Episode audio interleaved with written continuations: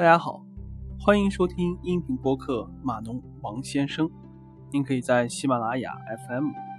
网易云音乐或者微信公众号中搜索中文汉字“码农王先生”来找到和订阅我的节目。呃，前几期里面呢，我们用了挺多的时间聊了聊呃函数式编程和以及相对应的服云端的 serverless。无服务架构的概念啊，然后也呃聊了聊 Amazon Lambda 这个 serverless 计算服务，那么好像就觉得好像说这个微服务或者是 serverless 架构呢，好像是个是个特别好、特别强大、没有什么缺点的东西啊。实际上，软件工程里面最基本的一个原则，没有银弹，对吧？这个。人月神话中的一个核心观念之一啊，就很难说找到一个通用的，呃，万用神药，然后来解决软件工程中的各种问题，啊，所以就是今天想来跟大家聊一下微服务和和 serverless 这个架构的一些呃缺陷，或者说部署过程中可能会有的一些坑啊，呃，那首先呢就是微服务。那么它的一个很大好处，我们知道就是解耦合，呃，在开发和部署上解耦合，以及它的这种可可伸缩性、水平伸缩性啊。那么其实这个问题呢，从从另一个实践的角度来看，是一个呃，是一个会会可能对很多团队会造成一些呃影响的一个方面，就在于呃，当我们简化了。当我们尽量的把服务拆分成多个微小的微服务的时候，也就意味着我们要针对这个每个微服务模块进行的单独的部署和监控。那么这一块的话，在实践过程中来看，其实是如果说团队没有做好这种比较充分的、有比较成熟的这种服务。部署和运营的这个经验的话呢，这块呢其实是会造成一个挺大的困扰。呃，我们可以这样想，就是在传统的服务架构的模式下，可能我们只需需要把代码部署到一个或几个的核心的服务上去。那么如果采用微服务的架构，随着你这个业务量的增大，所要进行部署的服务的个数，以及所要关注的之间的相互的依赖，啊。以及这个在运行过程中所要关注的这个服务的性能、稳定性等等指标，这个也会进行一个成倍的增长。所以呢，在这一方面呢，实际上是对团队的开发经验和运营经验呢，会有一个比较高的要求，能够做到，呃，用自动化的方式，用这种比较有经验的方式，能够快速的、比较稳定的对多个微服务进行部署。啊，所以这一块其实是在实践中来说，其实会增加了一些难度。嗯，呃，第二个呢，就是呃，关于运运营成本这一块啊，就是我们上面上次也说了，相对于传统的服务服务器的这种啊费用来说，以 Amazon Lambda 这个计算服务为例，呃，微呃 Serverless Amazon Lambda Serverless 它的确实成本啊，它的收费的费用。在这个微服务本身这一块呢，确实低了很多，低了很多。但是呢，但是呢，就是呃，我们会带来一些相对于这个微服务本身呢，呃，所要呃正常的稳定的运行下去，会有一些外部的服务啊配服务部署来配合，然后也包括了。呃，运营包括了性能监控等等。那么这一块的话，如果说部署和编排的工具使用的呃过于呃过于复杂性过于高，依赖性过于高的话，可能会一个呃我们说叫做运维的泥潭，对吧？可能会陷入到一个运维的更高的运维工具的成本上去，呃，时间成本上也好，或者说一些直接的费用成本。而这种时间呢，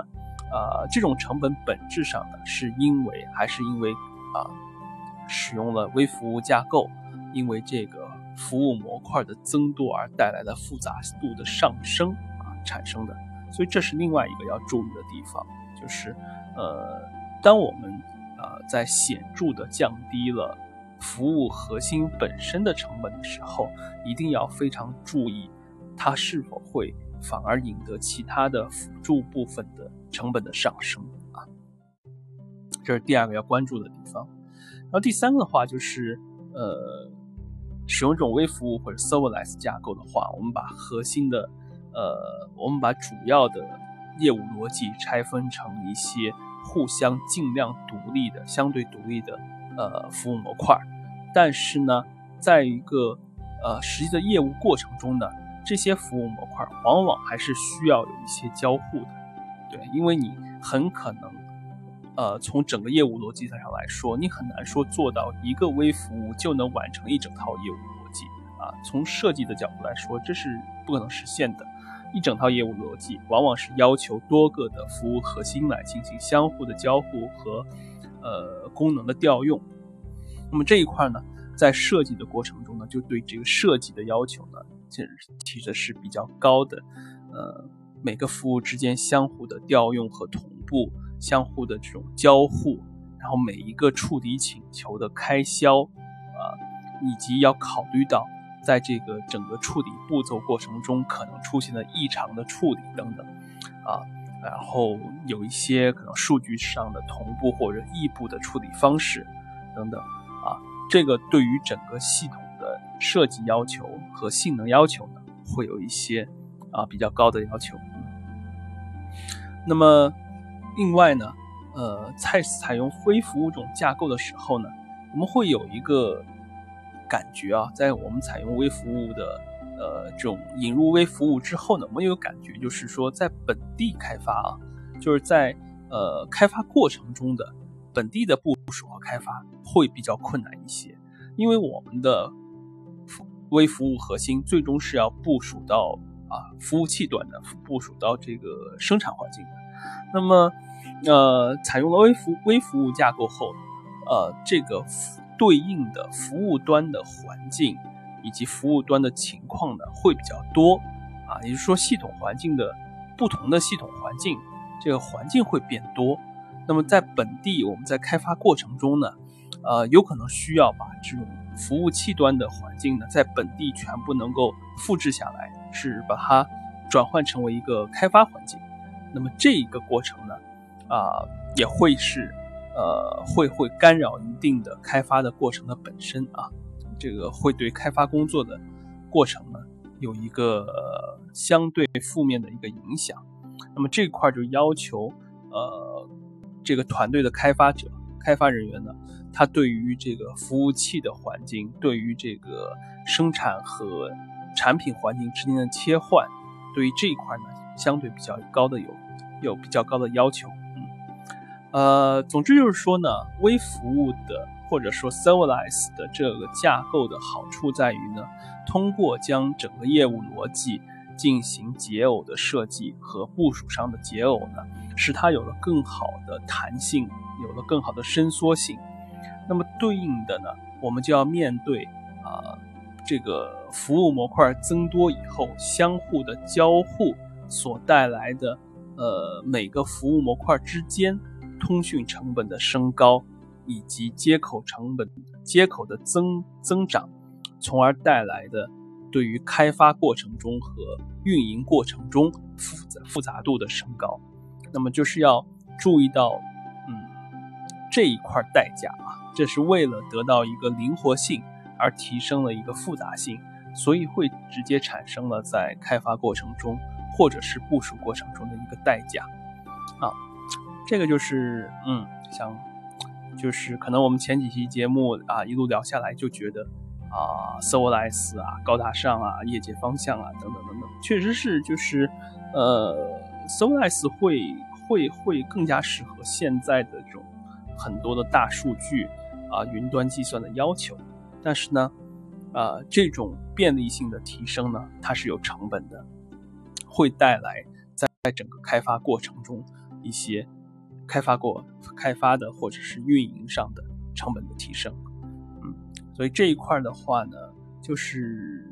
可以说我个人觉得是，呃，如果说要引入微服务的架构，实际上是对团队的开发经验是要求的是更高的啊，对整个团队的开发和运营的经验都是要求是更高的，呃，需要整个开发团队呢都能够做好一种经验上的这种工具上的环境上的准备，嗯，在一定这个熟悉的程度上，然后来进行这个服务器架构的切换，或者说一些新功能的开发，嗯，这是要比较注意的地方，呃，所以就是。呃，我们可以看到，在业界的话，很多大公司越来越多的朝向这种 serverless 架构来行进。我我觉得是因为在这种大公司内部呢，他们会有比较多的冗余，或者说比较积累了比较丰富的运营经验来做这个事情。然后有有一些这种小型的创业团队的话，呃，如果说整个这个开发的力量啊不是那么多，有那么多的冗余的部分，还是需要说采用一个最。呃，最简单、最快速啊，类似于 MVP，就是最小可用模型这种方式，先把这个先关注在这个产品的业务能力本身之上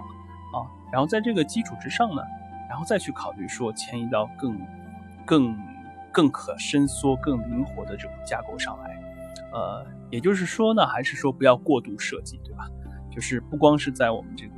软件系统设计的本身过程中。对于整个架构来说，做前期的过度的过早优化和过度设计，啊，对于整个系统来说，会是带来一些负面的影响。嗯，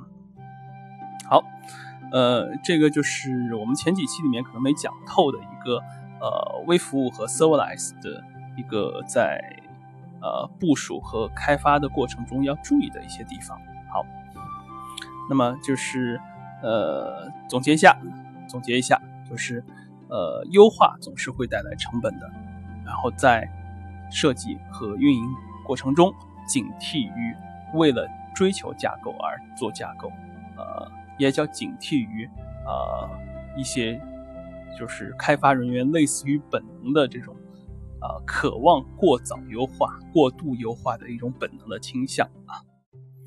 好。呃，谢谢大家收听啊！这里是音频播客节目《马农王先生》，您可以在喜马拉雅 FM、网易云音乐或者微信公众号中搜索“马农王先生”五个中文来找到和订阅我的节目。感谢您的收听，再见。